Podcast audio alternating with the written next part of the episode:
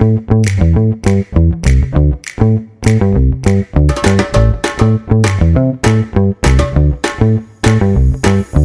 guys, it's me, Georgia Simmons, founder of Greedy Vegan, and welcome back to another exciting episode of Catch Ups in My Kitchen. This week I'm joined by Hugh and Hywel from ELEAT, the new cereal on the market, which is completely redefining the industry.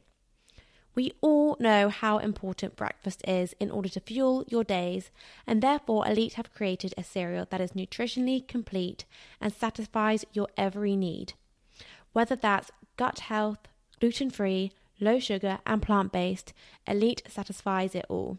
Cereal has had quite a questionable reputation up until now for basically just being sugary carbs, but these two are definitely redefining that. From Bristol University to ELEAT, Hugh and Hywel's journey has been fun and fast paced, and I cannot wait for you all to get a taste for their passion. This is a really fun episode where we talk all about their journey, how it started, why it started, what's so special about ELEAT, how it really is for everyone, who their market is, who their customers are. We touched on everything and it was so much fun. So I feel like you're going to love this.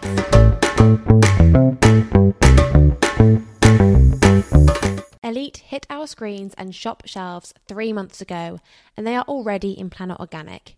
Hugh and Hywel's passion is completely redefining the market. Guys, I'm not going to do you guys justice, so do you mind giving me a 30 second elevator pitch on like who you are and what you do? Yeah, let's do it. I go for it. Yeah, so I'm Hal. This is Hugh. We're co-founders of ELEAT. So it's a balanced, high-protein cereal that's also high fiber, low sugar, vegan-friendly, and gluten-free. We've got four flavors: chocolate, cinnamon, strawberry, and vanilla in two recyclable packaging formats: two 50-gram resealable pouches and 50-gram single-serve packs. So we go for a breakfast at home, on the go, post-workout, uh, afternoon snack, or even a post-dinner treat. Uh, ELEAT launched about three and a half months ago now, but we had a 18 month product development phase before we launched.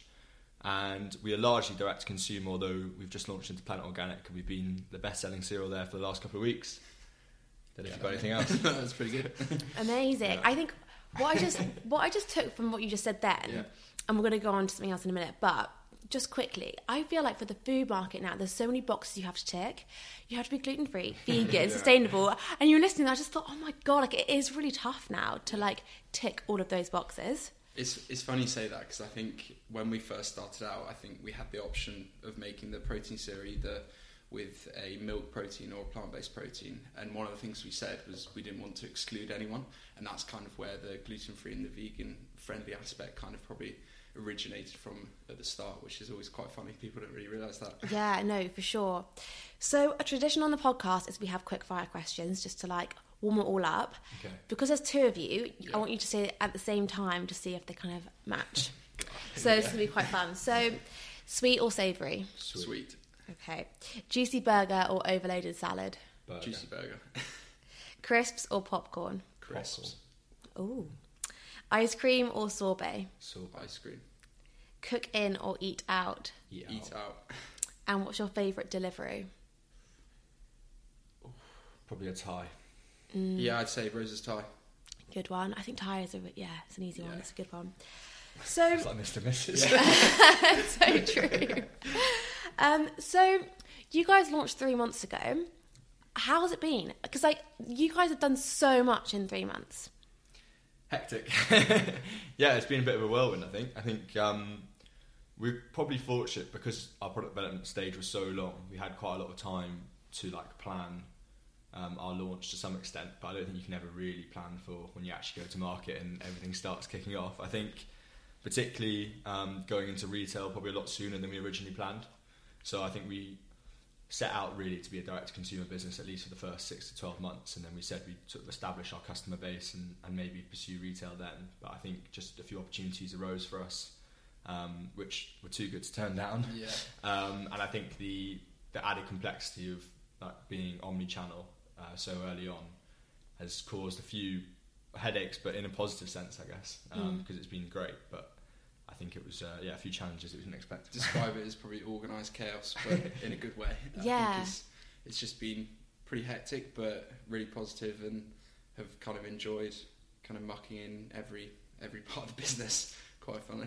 but Yeah. there's different parts that have probably taken more time than we would have thought. But yeah, no, it's all all moving nicely now, which is it's good in in the right way. Mm, I feel like when there's momentum as well, you just got to keep it going. Like if things come your way, like obviously you're not going to turn it down. Like it's amazing. So it's gonna be like, yep, yep. And I mean, you guys are probably the same. I remember I just say yes to everything. Yeah. And then sometimes you're like, I, I've got to now work out what's actually on brand and what's not. But I mean, it's just like, yeah, we'll do that. Yeah, we'll go to a party. Yeah, we'll go to this, go to that. Like whatever it is to grow the brand and to like get the name out there. I mean, it's it's really great. Yeah. I think, well, I was going to say it's kind of that. I think because of we're both quite young, I think the naivety in a way is like we have some great advisors who sometimes just say go down certain routes and stick to it and test it out. But you kind of, whenever there's an opportunity, you kind of jump at it almost because you don't really know exactly where your market is just yet, and you're trying to find different different paths and like little niches. That it's quite funny that you just as much as you know you should, probably shouldn't be going down every route, you kind of take every opportunity as it comes. Mm. Yeah, I think when you listen to, I do like to listen to a lot of podcasts and a lot of founders speaking and everything. Most people say early on their journey they just said yes and then worked it out. And I think when you first hear that, you're like, yeah, but did you? And then when you start to do it, you realise actually they're probably talking quite a lot of truth. Yeah. Um, you can, and you can normally always work it out. I mean, we've had some like, yeah, pretty funny stories of having to do quite a lot ourselves in like some of the logistics side and things like that. But you kind of you can always do it Mm, yeah, exactly. And like at our It- size at least. if you don't try, you don't know. So you might not think a certain avenue is going to be going to work for you, and then if you try, you're like, actually, that worked really well. We found a niche here. So I guess you just don't know. And so you guys went to uni together. Can you talk a little bit about kind of how your friendship started, and then how kind of ELEAT came out of that, and also two sides to this question. what was like the catalyst moment when you were both like, we need to start this?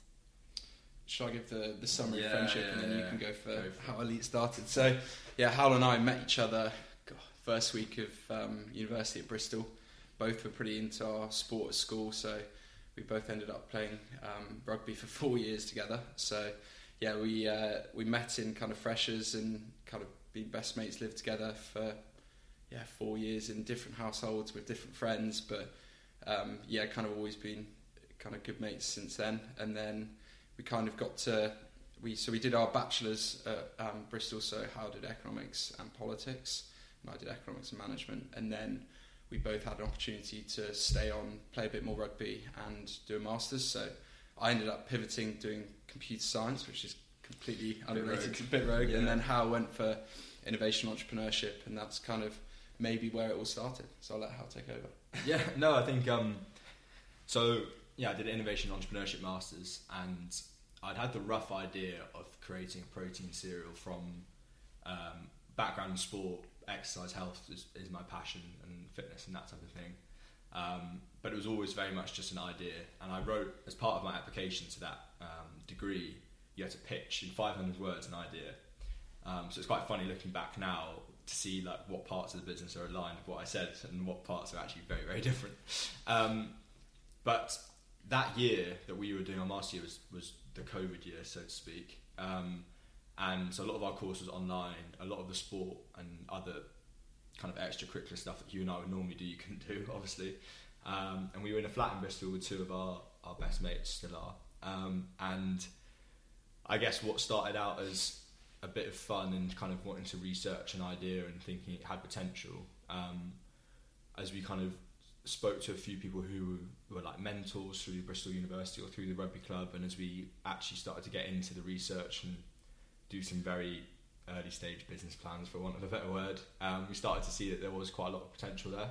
Um, but I think it was only really when we applied for a couple of like grant uh, funding competitions at university. We were fortunate enough to be winners and had sort of two days of trials in the UK and created a product that uh, I mean, don't get me wrong, our product now is far superior, but at the time was more than edible and had all the nutrition and like sort of gave us the confidence that it was actually possible to, to create what we were trying to create. I think it was only really then that we kicked on and actually, um, you know, took it with a level of seriousness that was good enough to, to start a business. Um, so I'd say it happened quite slowly over time, and maybe that's like thinking back now.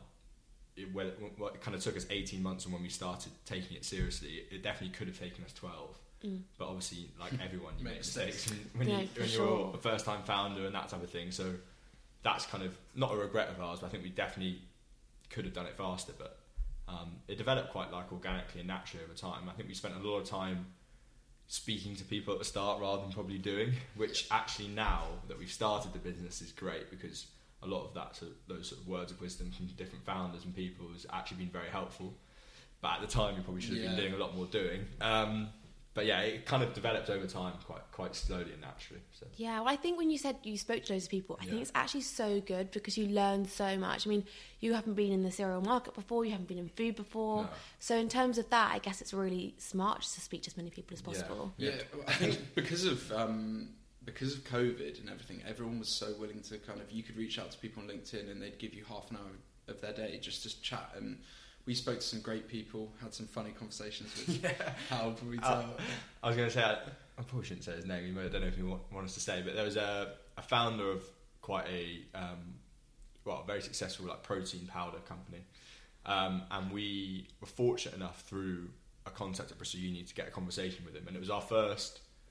It was like the sort of the highest profile person we'd ever spoken to, Yeah, and um, we were quite nervous for the for the call and did what we thought was like a bit of prep, but thinking back on it now, we didn't do any. um, and and we kind of got like a bit of a schooling really because in a great way he pushed us quite hard on like our idea, how we are going to do it, who it was for. Um, asked all like the questions which now you should know, but at the time you think. Like, why is this guy being so harsh to me? Like, I'm just telling him about my great idea of creating a healthy Just cereal. students trying to get an Um, idea. and and actually we came away from the call like kind of tail between our legs like feeling a bit wounded but it was it was like the perfect thing we needed because i think at the time we thought like it was all a bit plain sailing and then having someone like ask all these difficult questions um, mainly just about like a great idea means nothing you got to action it and then i think from then on we realized we need to do a bit less talking and a bit more doing Yeah. uh, and i think that served us well from that point on That's But, so funny. But I think, you know, when you have got an idea and you are excited by it, it's really easy just to like, just think it's like, because you know what it is in your head, but putting it in words is something else. yeah And so you're like really, it's easy just to like, kind of get on the hype and be really excited and then actually not go through and think about all the nitty gritty. Because I had someone really similar. Um, I had a conversation with someone. Greedy Vegan was up and running. I thought it was the best thing in the world. Had a conversation about how to grow it. He literally just completely tore it to pieces. Yeah. And I was like, "You're so right." And I actually rebranded after that because he was like, "Your brand looks like Asda," and I was like, "You're so right." Like, Yeah. oh my god, it does. And I mean, I probably shouldn't say this on here, but it did look like that, and it wasn't the best. And sometimes you need an outsider as well to look in and be like, I can see this, I can see that, because obviously you guys have got each other to bounce ideas off of and like see it from different points of view. But it takes an outsider really to be able to like look in and see see all the details. Um, Yeah, I think so, and it's still the case. I think people close to you are very like complimentary of everything you're doing, and um, some of your closest friends, I think, have like have the kind of respect. Or you both have the respect of each other, to be honest. But a lot of people are always going to be very supportive, especially early on in your journey. So I think it's actually, you know, you learn way more than, from someone being critical than you do from someone being complimentary. Um, and I think there's a few people that we still kind of go to for advice that have been critical in the past because we respect that they're going to give us the honest opinion. Yeah. yeah. You go Um, into the call going, you know you're going to get a schooling, or Yeah, you know you're going to get criticised Yeah. in certain areas, which Questioned. is always kind of what you want, though. And I think that's where we're kind of at the stage now. Is we've had almost like reverse, where we've been doing so much but haven't been talking so much. So we're trying to kind of get back in with kind of like the advisors, that side of things, and trying to get a bit more of kind of a high level oversight and crit- not criticism, but like being that kind of critical mind, and that's how I reckon we'll kind of improve and take it to the Mm. next level. I think it does go in ways. I think like you've got the idea, you want to talk about it, so Mm. like you're speaking loads. Yeah. Then you get loads of like advice and like what to do next. And you're like, right, get head back down, do Yeah. it, do it, do it. Done it. Speak Yeah. about it, then go back down. So I think that's kind of how it works anyway. But um, no, it is super interesting. So when you were at Bristol and you had this idea and you were saying like you it was edible and you like you created it and it, it- you could eat it. How did you create this edible product? Like, was this from your kitchen at, at uni, sorry, or had you gone somewhere and got it made? Because this product that I'm looking at here, I couldn't make this right now. no. you Yeah. can't. So, well, I guess it, in the first when we first started out, we naively thought, oh, let's see if we can try and make it in a kitchen like a baked good. It was almost like a, a baked cereal, like a and- prototype. yeah, Yeah. a prototype, and we were we were just playing with kind of plant proteins, like fibers, just mixing ingredients, almost like you just kind of baking it ultimately, which is quite funny. Baking a cake. Yeah, baking cake, little mini cakes, and um, from there it kind of we very quickly realised that obviously it was not possible to do it in a kitchen, and you need a machine called an extruder. So it's the the same machine that's used to produce kind of textural texturized vegetable proteins in plant based products, cereal. There's kind of a variety of kind of different products that are used um, use extruders, and we actually in the very early stages with some of the initial grant funding reached out to a um, consultant, um, lovely lady called Michaela, and she helped us kind of understand the process of producing a cereal and the the manufacturing that goes into the whole kind of production as as such. And then from there, we were kind of networking, trying to find people who could produce it for us. We got a lot of no's from a lot of the the big names that um, you kind of associate with cereal, the ones that like produce for like Kellogg's and all the other big supermarkets and white label. And we actually ended up coming across this lab called Baker Perkins in Peterborough, and they actually make the extrusion machines, but they don't actually produce any products. But they have what it's called an innovation lab. So people who are looking to go and buy extruders get to go and test their extrusion kind of capabilities in their lab as such. And they were very kind of um, kind of I guess willing to to work with us and do a bit of kind of side work um, in helping us produce the product. And that's kind of where we first learned how cereal was made. It was pretty crazy going into Yeah. seeing the extruder. You just go this massive machine, and it was quite kind of daunting at the start. But you kind of we slowly because we were kind of in a lab where they make them. You kind of understood the like process of who's kind of working different areas, the the thinking behind the extrusion process as a whole. Yeah, no, I think the, yeah. The only thing I'd add, I guess, it comes into what he was saying around like the naivety creating the product. But we went about creating the product from quite a almost like a mathematical perspective and a nutrition based perspective. So I guess the whole concept of what we're doing is that we challenge the idea that it's not possible to make a healthy breakfast cereal. And in doing so, we had a few bits of criteria in terms of protein levels, fiber levels, um, where we were looking for the carbohydrate content to be, all of that type of thing. And we kind of had set almost like parameters. Um, and we did a little bit of looking elsewhere internationally. There was a couple of US products that were doing well, uh, Magic Spoon being one, but it's a, a milk based product.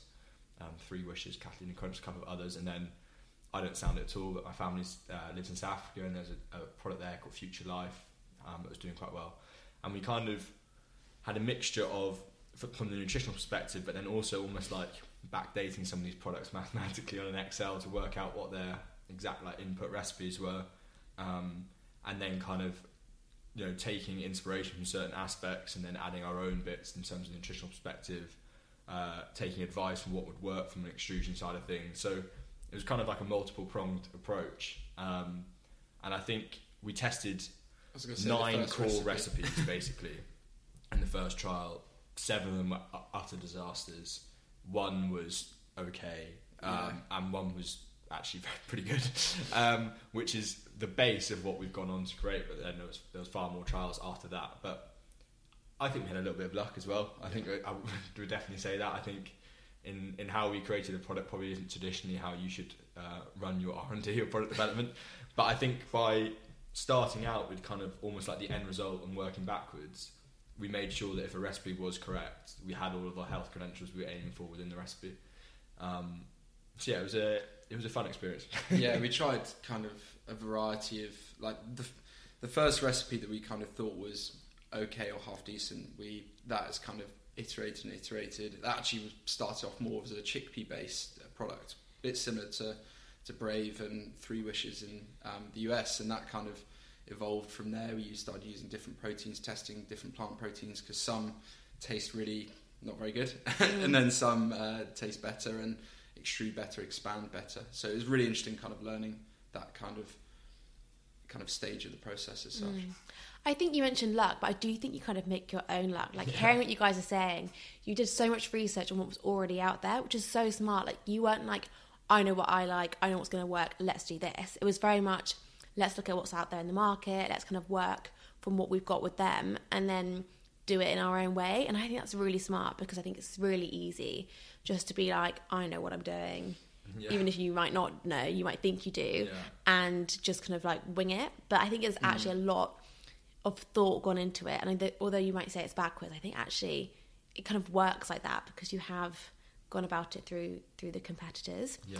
And do you ever have like a bit of imposter syndrome when you get to the cereal factory thing and you're like, oh my god, like what what's going on? Like, is this going to be okay? Like, am I going crazy or is this going to be fine? Like, did you ever feel like, wait, is this okay? Like, am I am I allowed to do this? Is this going to be okay? Yeah. First trial, I was very nervous. Yeah. I remember when we were going into, um, and, and all the people there were so nice. Uh, the, the head of sales who originally got us in, this guy called Dave Simmons, who's really nice, and he was one of the few people. A bit controversial. I'd say he's one of the few people at the start that actually gave us any respect about the idea. I think a lot of people just, probably rightly so, though, Yeah. just thought, oh, it's two students, they don't know what the hell they're on about, and uh, they're never going to create a business, so what's the point in like investing any time in them now? Um, but Dave, from like the first call we had, treated us like we could have been Buying an extruder. 50, 55, Coming in 55, 60, three haven't been in the industry for 30 years, or at the time we were Yeah. 22, 23. Um, 21. um, and so like I think we owe a lot to him for um, showing us like the time of day basically. But I think yeah, we did feel pretty horribly out of place. I think the the only thing which I took confidence in is that, and they could have been encouraging us slightly, but they said when we turned up that they get major major companies turning up and done the same amount of research and come as prepared as we had with all the recipes and how we had kind of like actioned everything out on a trial plan and all that type of thing. But I think we put so much effort and time into the planning and like wanting to turn up, looking like we knew exactly Yeah. what we were doing, probably to cover our backs because we were nervous. I remember driving in the first day being being very nervous. I think once we'd had a little bit of success on, on one of the recipes, I think we then relaxed a little bit because it was like, well, mm. we've actually created something that's that, that could be quite good here. But yeah, definitely. I think we, all the time though. I think even now, like we've had quite a lot of success and stuff like with the planet organic stuff. But even when you're yeah, you don't really feel. I don't. I don't know, and you, you might be different. But sometimes I think when you're in a room with like other founders, I would still automatically think they're not better than me, but like you know they're more senior, more experienced, or yeah. whatever.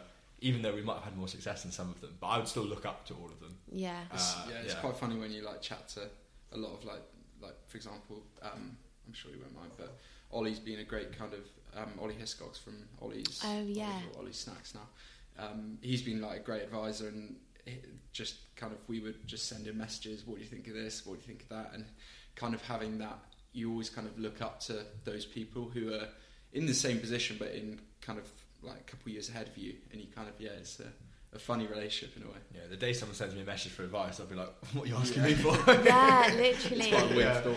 Um, yeah, the respect I would- respect thing's interesting as well. Yeah. Like I've definitely had it when I, because I think also I'm a girl, so when I speak to someone on the phone and they Mm. they're like, "Who's this young girl asking me questions?" like, what? You- You don't really get the respect, but I think yeah. you kind of earn it throughout your what you do, and I think you guys are certainly doing that with Planet Organic now. And like, have you? You know, you mentioned the um, protein powder Yeah. guy. Have you ever sent him? A You know what? We were saying that we were saying that the other day. Um, we we really should. I think Mm. uh, Hugh He's came also out, Hugh came out with a couple of clangers on that call. Uh, he was asking us like what we want to be in. What did he say? Like, we I want to be the healthy We want, Kellogg's. to, uh, we want to be the healthy Kellogg's. Uh, something like that. And so, uh, But I think um, no, I think as you say, uh, the kind of what we're up against wouldn't be nearly as much what you- what you're up against, and you have that privilege of, of um, having one less barrier than you probably. But I think in terms of, and we always laugh in terms of age. She always jokes that I look a lot older than I look, so that helps. yeah, and then I just come on as Um, it's quite funny. but we all, we often do joke when people haven't maybe met us or actually maybe don't know who we are. Um, when we turn up for things, we probably always laugh, thinking they're probably expecting. Yeah, know, we normally we normally meet a lot older. Yeah. All the meetings are normally on like Zoom or kind of on a, on a phone, and you just like, and then they, you meet them in person and go, "Oh, you're much bigger than I thought." It's like, yeah, well, can't so funny. tell that behind the camera. Yeah, I'm honestly I have the opposite. Everyone thinks I'm. I, I, when I ever meet people, they're like, "Oh, you're, you look really young," and I'm like, "Oh my god, this is so frustrating." And I remember, I don't know if you guys know Zebra. Actually, could be a good Yeah. one for you guys. Um, so I had a call with them. So when I launched, they hadn't launched yet, and I think his name's Enzo. Um, Yeah. he was like messaging me on LinkedIn, be like, "Can we have a call? I want to find out what, what you're doing because we were kind of doing similar things, although they were more like the gorillas." Um, so we had a call, and I just thought it was like a one-to-one call, and his whole Zebra team were on this call, and he was like, "Where's your team, Georgia?" And I was like, "Right here. Like this is just it. Like it's just me." And it was so, one of those really weird moments where. I just felt so young, and they were all kind of. They had a range of different ages there, and they were like telling me all their ideas and what they were going to do. And I was like, "Oh my god, this is so intimidating." But I think, in a way, the age thing is works to our advantage as well. I think so. I think because you naturally become, I guess, in a way, quite humbled because of your age. You kind of always like, kind of, it's that automatic respect, like you say, that you have for other people, and you kind of are very kind of open and wanting to kind of get as much from them as you can. And I think that's the the thing that we found is that you kind of you give as much as you can, and and a lot of the time you do get a lot back, particularly regardless of the the age thing. And I think mm. it's Yeah, I think a lot of the time for us, and I mean, depends on on what people speak to us, but I think when we're at trade shows and events and sampling Yeah. and stuff, a lot of people do talk about the, the passion that we have for the products, and like mm. that's evident when we speak. And I think that's partly because that is like the true reason we created it in- initially, and sort of always will be to some extent. We didn't really create the product as like a business decision or an idea because we obviously didn't really have much of a clue um, when we first created it. So I think it was like it's quite a genuine story. I think, and I think people like that aspect, and I'm sure there'll be some people that you know maybe say, oh, they're they're quite young founders or whatever. But I think um, I think it's you got to back yourself. I think yeah. like I often say, say that to you to some extent. I think often it, people won't really back you, but I think it's kind of like if you're confident in your own decision making, then I think that can go a long way. Mm. And I think it's great to take the advice of people more experienced and look up to people more experienced, but ultimately, like, you've got to make your own decisions Mm. and kind I think we've of definitely live, live found by that. the sword, die by the sword a little bit. And, we've definitely found yeah. that more recently. I think with a lot of like the the marketing and the the sampling that we've been doing is probably not what anyone would have expected of us. But we've found some really kind of good niches. Like for example, we went to National Fitness Games and did two days there over a weekend and sampled thousands of bowls to athletes, families, and the reception that we got there was great. And the amount of kind of messages we still kind of have coming in, kind of a month later, saying, "Oh, I saw you guys at NFG." Have kind of bought your product, absolutely love it, addicted, got the subscription. It's those sort of kind of things that you probably wouldn't have thought would work, but because you kind of that blind naivety and you kind of confidence in our approach, you kind of go for it, and some pay off, some some don't pay off. But Yeah, no, no, definitely. So I want to move on to a bit more about the product. So is performance cereal like for someone who's thinking like, what is that? What does that mean? So ELEAT is a balanced high protein cereal. So what we try to create is a nutritional product that um, can give you whole body benefits. Um, so whether that's eaten in the morning, in the afternoon as a snack, what we're creating is a product that's going to fuel you, but also help you cover, keep sustained. So in terms of the kind of nitty gritty of the product, so to speak, um, the protein element in the product is yeah is there to um, help you kind of recover, help, like help muscle recovery. We use a plant based uh, blend of organic sunflower protein and soy protein. Um, so uh, the product's a complete protein source, which is um, what's uh, a phrase known for a protein source having all nine essential amino acids. Um, probably don't need to go down any more than that. Um, I think where uh, a lot of people, and it's actually a fine balance for us when we describe the product around kind of protein cereal, because a lot of people re- refer to the category as uh, the protein cereal category.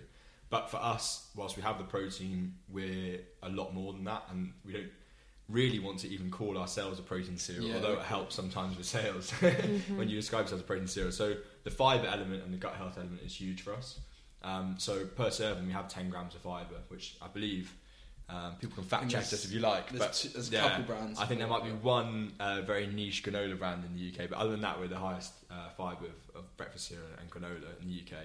And per 10 grams of fibre, there's 7.5 grams of prebiotic inulin in the product, um, which is a, a quantity that's actionable amount to feed the good bacteria in your gut. So um, that kind of combining the protein and the fibre, and then um, the carbohydrate sources is rice flour and chickpea flour, so low GI or slow releasing carbohydrate sources um, designed to fuel you, low in sugar to stop the sugar spikes and sugar crashes. So that word balanced in the title, we always refer to ourselves as balanced high protein cereal.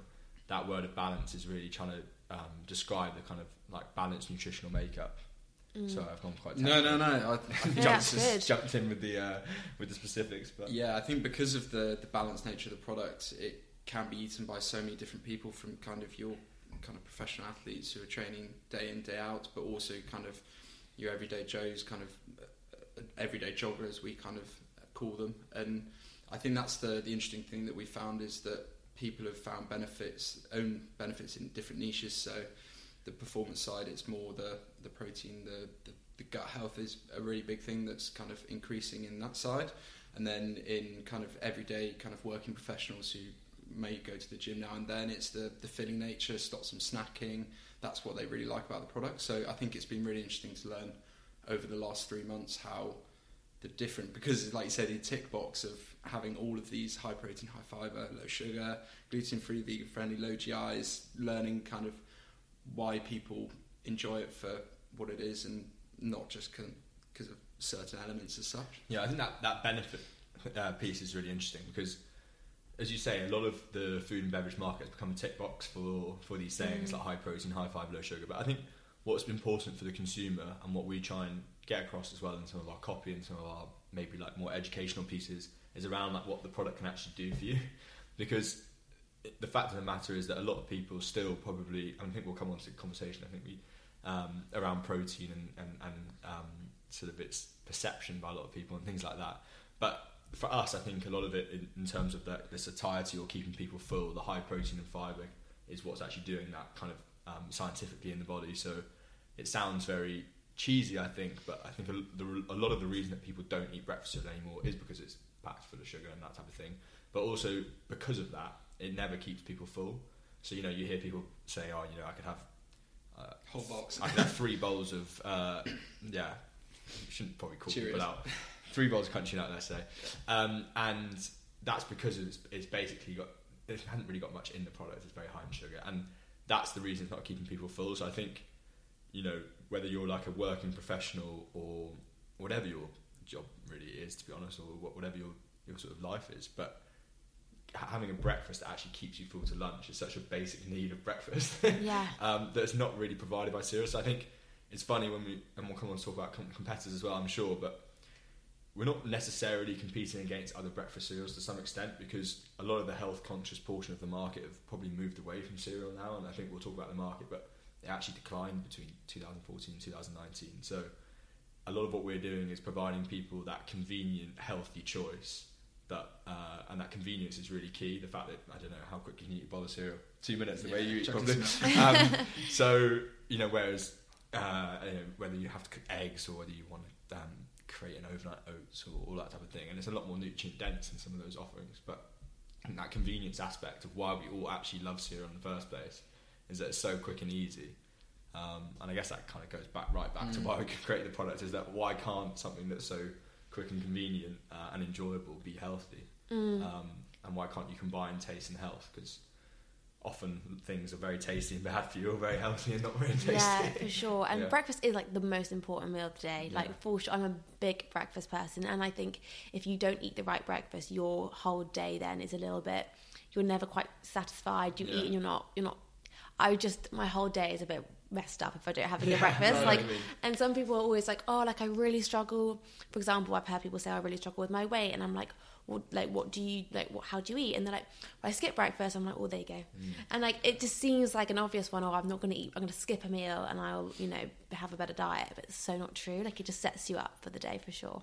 I think yeah, the the diet stuff's really interesting because, particularly with like the the keto and the ketogenic stuff, and a lot of that came into so the US side of things on the the protein cereal. A lot of their products are keto focused because it's a massive market in the US. I think we saw a bit of an opportunity in the UK as being a bit more of kind of we call it sustainable nutrition because ultimately ketogenic diets shouldn't be they should be done on cycles, not kind of all the time. And I think it's uh, an interesting kind of market that is evolving, but I think we've always kind of had the belief that you should kind of have the the all kind of macros in one to kind of fuel you through your morning. I don't think it's just one or the other, and I think that's the the interesting kind of inspiration that we took is it's not just a protein cereal. It's not just a keto protein cereal. It's balanced high protein cereal with the the other elements, and they're almost just as important, particularly on like the fiber and the carb side. Yeah, Mm. I think the, the keto one's an interesting one. I think a lot of people use the word keto now for a higher protein, higher fat, lower carb diet in general,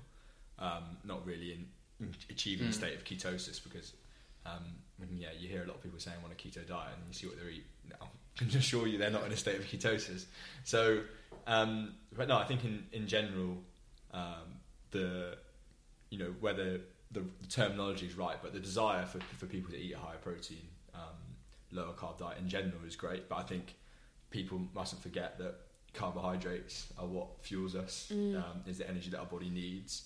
And actually, in the diet culture that's created all around the world, not necessarily in the UK, carbs are portrayed very negatively. But actually, having the right carbohydrate sources is actually very important to how you perform. Um, and I think a lot of people who are health conscious often end up doing um, a lot of exercise and that type of thing. And, and then you do need the carbohydrates to um, fuel you. So I think it's creating that balance, which is what we've tried to create. Yeah, definitely. Yeah. So I want to move on to how girls may perceive the product because I think girls, and now I'm being very generic here, but I think girls may get scared of protein sometimes. I think sometimes protein equals bulk or hmm. equals all those kind of things that girls might be put off of. So, do you mind sharing a bit about why this? I mean, you have spoken about why it's for everyone, but why girls kind of shouldn't be scared of protein, and maybe why girl, this product would also appeal to both men and women. Yeah. Yeah, I guess uh, to be honest, it's a bit. on that. Yeah, it's a, it's a bit of a, I guess, an education piece, and I think it's something that we've tried to do from the start, from when we launched, and I think in even on like packaging, we talk about the kind of benefits that you can have from having the the high protein element, and just because you don't train in the gym or you you do running instead doesn't mean that you you still need protein in your diet, and I think the the need is always going to be there, but it's the the education, and I think particularly with protein shakes and protein bars, there's a lot of kind of I guess stereotypes of the type of consumer that would eat those, and I think we're trying to kind of I guess slightly break that mold and also provide an alternative. And I think we've actually seen, particularly in um, it's a niche area, but female sport is a lot of kind of uh, women in kind of top sport don't actually like shakes that very much because of various different factors and don't really like drinking protein shakes as a whole. And I think it's really interesting that because it's so versatile as a product and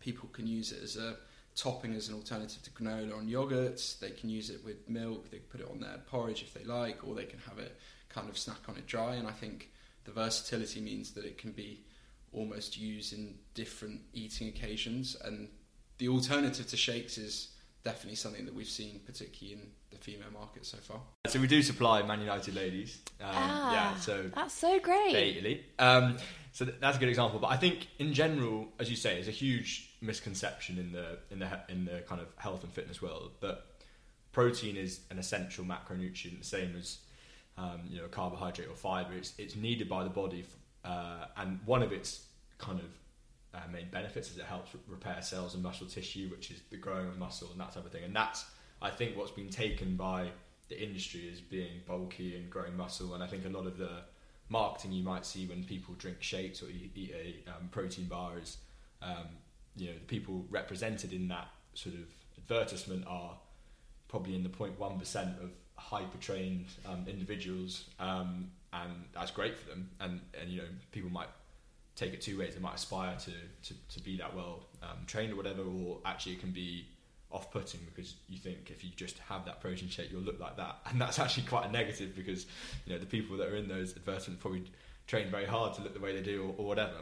So I think um, what it should be seen as a as an essential macronutrient to help you perform. And I think um, women's fitness, women's health, women's sport um, in, in the last five, ten years, particularly in the last couple of years, the success of the lionesses and that type of thing is um, so much more high profile. I think the rise of like functional fitness and CrossFit has been extremely good for the, like the female side of the market in terms of like female empower- empowerment to be strong, lift weights.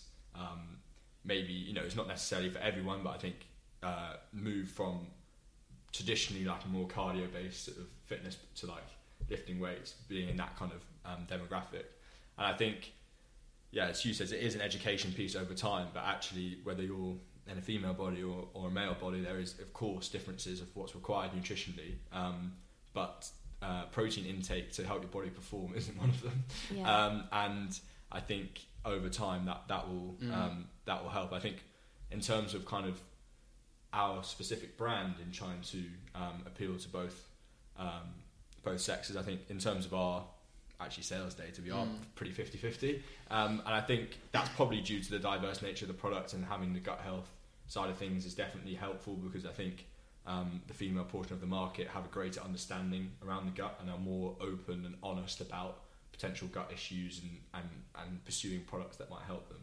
um, no doubt. But I think, yeah, it will be an education piece over time just to um, realise that actually like, the balanced nature of the product is going to fuel you whether you're uh, male, It's female, funny, or whatever yeah. gender you might be. It's funny because like with the the male and female, it's kind of opposite. It's, there's the education demand for the protein on the male side, but the gut health and fibre side is really lacking education and understanding, particularly in male. And then it's the opposite, kind of the female side of things understands the benefits of the gut health and the fibre, but maybe not so much the protein. So it's trying to kind of bring them closer together in a way, which has Mm. always been quite an interesting thing. And we've always I think it's one interest that we've always had from the start, and that is growing massively. And gut health is going to be massive. I wouldn't be surprised if it's bigger than protein in a couple of years. And Mm. it's it's a fascinating subject. Yeah. And I think the, the final thing, not to be too pluggy about ourselves, but in terms of um, we do work with a lot of professional nutritionists and, and we do work with a lot of professional sports teams. I think that's a really interesting avenue for us, getting the insight from those nutritionists. Um, one of them, Dr. James Morehen, who does Bristol Bears and then England women's rugby. So I think he has a great perspective of um, both sides, perhaps male and female sport, Mm. and what some of the challenges might be. And um, he will speak about it far more coherently and, and um, from a much higher level of education than I ever would. But he, he, you know, in the conversations we've had, he talks about kind of, um, you know, how potentially in, in female sport there's a slight more honesty around like the gut health issues and that type of thing. Um, but and perhaps in, in male sport there's uh, a touch more uh, arrogance around the fact that there isn't any gut health issues and that type of thing. So I think getting that balanced nutrition is, is really important, and I think um, yeah, ultimately it is an education piece, but we are very much wanting to appeal to all, and everything we're trying to do is, is to try and promote that, um, whether that might be what sex you are, or whether you're, as you said, like a, a weekend jogger right through to a professional sports person. Really, the need for the nutrition is all the same. Know, If Mm. you're a professional sport, you might need um, slightly more calorific intake slightly more protein, but in terms of the actual requirement to the, for the protein and, and nutrition, it's similar. Yeah, no, I think that's so good. I think also having those nutritionists on board really helps you guys with the education Yeah. part because obviously you guys are growing the brand. You don't have obviously you're doing an amazing job and educating as well, but you can't do it all. Mm. So having those guys kind of backing you and doing the education part for you to an extent is really great to have that I as think it's well. I think it's a big, yeah, yeah. it's a big credibility piece for us as well. I think we've we understand that we don't have kind of professional education in that area, and neither do we in Zero, and that's why we got kind of help from consultants in certain areas. But I thought we kind of recognised that nutrition is kind of a space that you don't really want to come with no background or kind of that backing as such. And I think it's helped us in one the education for ourselves and as founders, we're kind of learning day in day out about different parts of the nutrition and um, the cereal, etc. But also that kind of credibility piece to say have these kind of nutritionists saying, yeah, this this product's good for professional athletes all the way down to your kind of everyday Joes is yeah, it's it's been very important for us as kind of building that awareness around kind of why you should eat ELEAT. Mm, yeah, no, definitely. So I want to go on to a bit about the market and the competition because, as you mentioned, the cereal market as a whole kind of definitely dipped. And I mean, we probably grew up eating Kellogg's or Cheerios, or I don't know what you guys grew up eating, and probably Krave, or I'm just trying to think of some of Yeah, them. I was a big Krave fan. Yeah, I think my brother definitely was as well. And I, the yeah, I think the market, everything else, there's so many challenger brands coming into the food space, but cereal kind of got left for a while. Like it was a bit of mm. an untouched area, and now we've got you guys, Surreal, and Brave. And I mm-hmm. want to highlight those three because they're the kind of well, you guys and those two, sorry, because they're the ones that kind of stick out in the UK at the moment mm-hmm. for me personally. So, how is the market now? First question, and secondly, how are you guys with the competitors? And Yeah. yeah, what's your relationship with all that? Yeah, I think I think it's quite funny. Just coming back to the um, the piece around kind of the lack of innovation, I think when you look across to the US and America, it's, it's normally the case that kind of they're almost like three to five years ahead of us in terms of trends, and a lot of trends come from the US to the UK. And I think it was there's probably a reason that all of us kind of came into the market in the same year, um, and it's because there was a lot of innovation in the US probably three years um, before, and particularly with Magic Spoon, they're kind of the big name that everyone knows um, in the US, and I think we probably all started. There's actually a really funny story um, that I'll let Hywel tell, but the, everyone kind of probably started around the similar time in terms of the product development, whether it's 18 months, two years. So that's always been interesting to to see. And Surreal got there probably slightly before us, and Brave um, launched kind of, I guess, alongside their, their other portfolio. But yeah, we kind of we knew about Surreal for quite a while, which is yeah. I think it's interesting. Yeah, I'll tell that story. So um, we, we we know the oh we've met people at Surreal from um, lunch. They're both both all all their workers are really nice. Um, and it was actually an interesting one. So uh, at Bristol there was a, a mentorship scheme where um, you could apply to have a mentor, and I also expressed an interest in entrepreneurship. Um, and there was a guy called Mike Gamble who's co-founder of Days Brewing. I don't know if you heard of Days, but they're very good non-alcoholic beer. Check them out if you uh, if you need one and um, he was a really nice guy. Was very very nice to me in terms of um, probably spoke.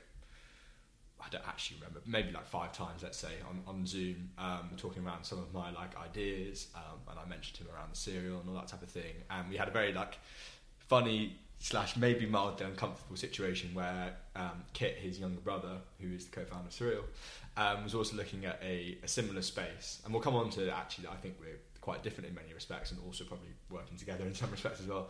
Um, so unfortunately, it was kind of a situation where I couldn't really have Mike as a mentor anymore because his brother was also working on something similar. oh gosh! Um, but had a, a, great opportunity to um, catch up with them at lunch, which is like a food and beverage expo recently.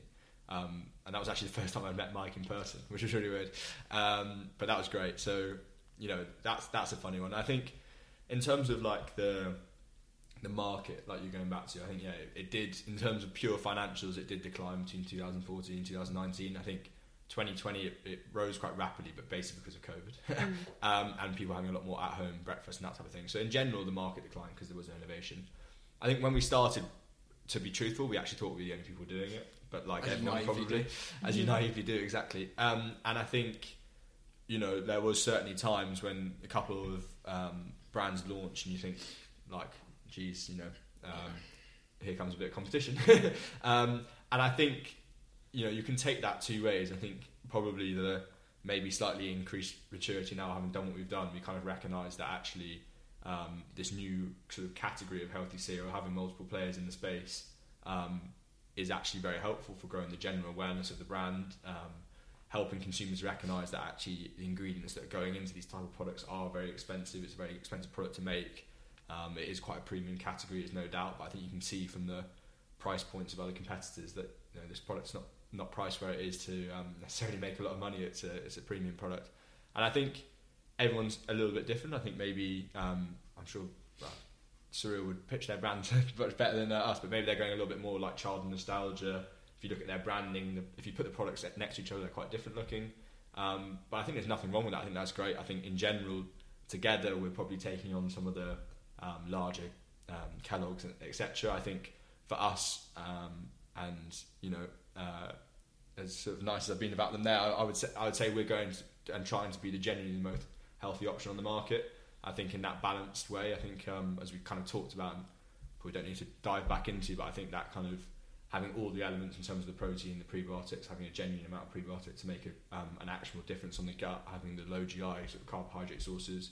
We're maybe a little bit more about sort of fueling the body, sustaining the body. Um, and I think therefore sometimes people think we're maybe slightly more towards mm. like the health and fitness section of the market, which um, to some extent yeah. is, is, a fair analysis. And I think the fact that we're um, you know sort of trusted by the best in terms of professional sports teams that we sell to and all that type of thing, I don't really mind being associated with the best because I think some of the best athletes on the planet trust our product, which is great for us. Mm.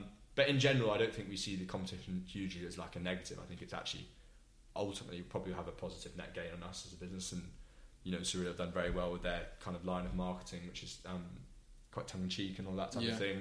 And Brave's a bit different, I suppose, because they're not they're not like necessarily a startup. They were already in snacking and they've come into a space.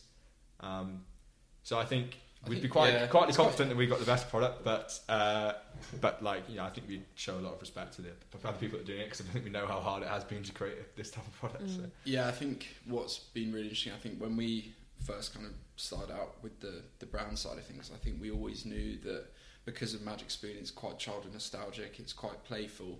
We almost assumed that there there would be similar startups that come to the UK, and I think we saw an opportunity to be slightly different, slightly more. Maybe uh, we knew that we wanted to grow in a niche that was focused around health and wellness, so I think that was the kind of key from the start, and we knew that we were going to have to be probably slightly different to these other brands that come in, and there's probably three or four of um, the kind of protein cereal brands that are more on the playful side. So that's actually probably kind of helped us in a way because we're slightly different to them, and having that kind of niche in a way is kind of what we're trying to target at the moment. But yeah, I think it's been great to.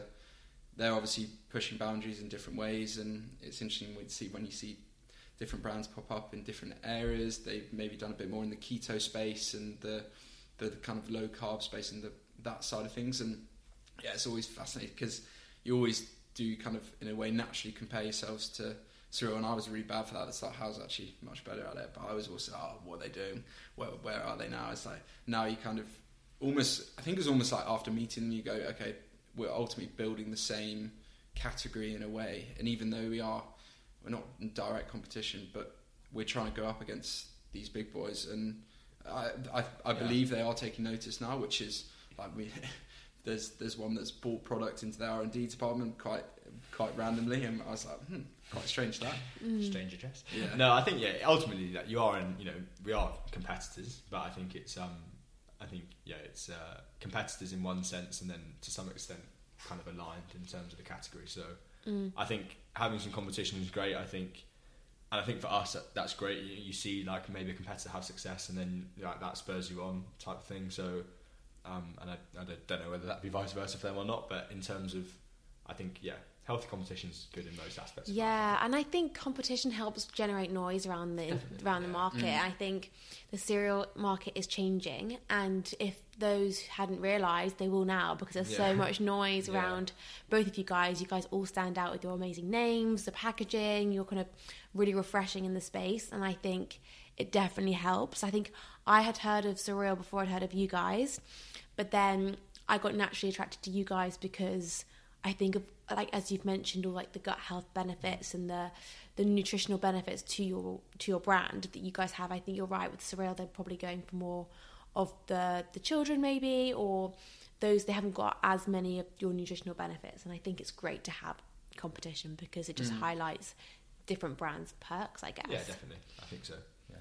So I now want to ask a question. I've got two last questions. I mean, I literally feel like we could talk all morning about this, but my first question to end it all up is: What was your favourite flavour out of the two, out of the three? It Sorry, was four actually. Four? Oh my Sorry, gosh, it was- sorry. Yeah. There's only three in Planet Organic. isn't Chocolate. Okay. cinnamon, vanilla, and strawberry. There will be four soon. Yeah. Okay. If Planet Organic bars listening. Um, no, uh, go on, you go first. Uh, my favourite is definitely cinnamon. I Okay. think um, I've, to be honest, I was actually the funny thing was I didn't eat that much cereal for probably about five years before, and I was never really that much of a breakfast person. So it's quite funny though because everyone goes, "Oh, because I've got a bit of a sweet tooth." They thought I'd probably go for the strawberry or like the chocolate, and I actually just really found the, the cinnamon. It's, cinnamon. it's the best. Whereas yours is completely different. Yeah, no, cinnamon. So, like, yeah, chocolate is probably what I was saying. Cinnamon, I think, gets my most rave used. My favourite flavour is strawberry. And everyone always He's always asks, insulted. Uh, and uh, yeah, I am quite insulted when people are like, "Really?" Oh, I'm like, "It's amazing." Um, but I, I'm quite a big fan of mixing them. Okay. Yeah. So I think the the beauty of uh, how we sell the product, at least on our own website anyway, in like um, bundles, whether that's like a variety pack or you can choose your own flavors. So um, mixing them in a bowl is quite good. So chocolate and vanilla and chocolate and strawberry, two mixes that regularly enter my bowl in the morning. nice. Um, and I'd be pretty confident to say I've definitely eaten the most ELEAT. I think of anyone on the planet, even more than you probably. That's so good. Half a pouch in a bowl. I think I grew up mixing cereal actually, so that Yeah. is. I think it's, you got to do it. It's like Yeah. you wouldn't just have a bowl of rice for Mm. dinner; you'd have rice with something else. So Yeah, I guess exactly. it makes sense I to wouldn't mix. recommend all of them though. I've seen No. a couple Oh, of people really? send us photos of mixing all of them. Okay, There's that's a bit much going on. That's but I think touching on the products as well in terms of like its diversity in terms of nutrition. The other thing which we see a lot, and I guess it's the positive nature of being like a ball, or maybe as opposed to like a hoop, um, referencing back some of the, the competitors, but is that a lot of people use our products as a topper. So whether that might be on a overnight oats or like a fruit and yogurt, or um, you know, it's kind of an option to replace a granola as well. Um, as as as you know, it can be eaten with milk, it can be eaten on top of yogurt, and can just be eaten dry. So yeah, whether it's uh, on top of like fruit and yogurt, it's quite nice. That's a good good Yeah. snack yogurt and uh, Mm. yogurt. Yeah. favorite favorite blend is Lilk. yeah. Of course, Yeah, of course. Yeah, the little thing. So I always end with the same question, and Yeah. again, this is going to have to be individually answered. Okay. What would be because this podcast is all about food? Yeah. What would be your last meal? Starter, main course, and dessert. Go on, you can go first. It's really on the spot It's more the question. than me. Better, I would better chef as well. go curried prawns for starter. Oh, good one. That's niche. It's- That is it's niche. very curried with uh, a bit of chutney on the side. Um, Wow. It is quite niche. Jamie Oliver recipe, very he good. was a good cook actually. Uh, I would have to go uh, sirloin steak with sweet potato fries and cream spinach. And you dessert. want As to be in podcast? you can't be. Oh saying my that. god, the hundred percent. No one comes on here and says their last meal is vegan. I can tell you that. Even even vegans don't say thinking that. I was thinking of that. Am I allowed to say? oh yeah, I hundred was trying percent. Yeah, and then for dessert, I would. Dessert's a tough one. Um, I would probably go New York cheesecake. Wow, good one. Yeah, let's see what you've got. You at uni you used to be able to eat a whole cheesecake. I think in one day. Wow, that's Um, impressive. I would go for. You're gonna say all vegan now? Yeah. No, you don't ha- really don't have to Go do for that. Beyond Meat Burger. um, what would I have? I'm gonna basically gonna go for two mains. Okay. Um, and I regularly do do that. I'm gonna have a a steak, chips, and béarnaise sauce for starter. Wow, you're really going in there. I'm going- I'm going for my family's roast dinner for, Wow. for main. Definitely. Um, my parents are good cooks, and then for pudding, I would go for apple crumble and custard.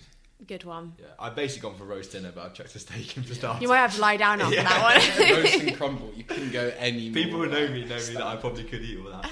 Wow, Um, that is amazing. yeah. Well, guys, thank you so much for coming Thank on. you. I've loved Thanks this. I think it's a really exciting space. I think you guys are smashing it. I mean, three months. You guys are so passionate, and you can really tell. And you've achieved so much already. So I'm really excited for where it's going. Thank you very Thank you much. very much. Thanks for having us on.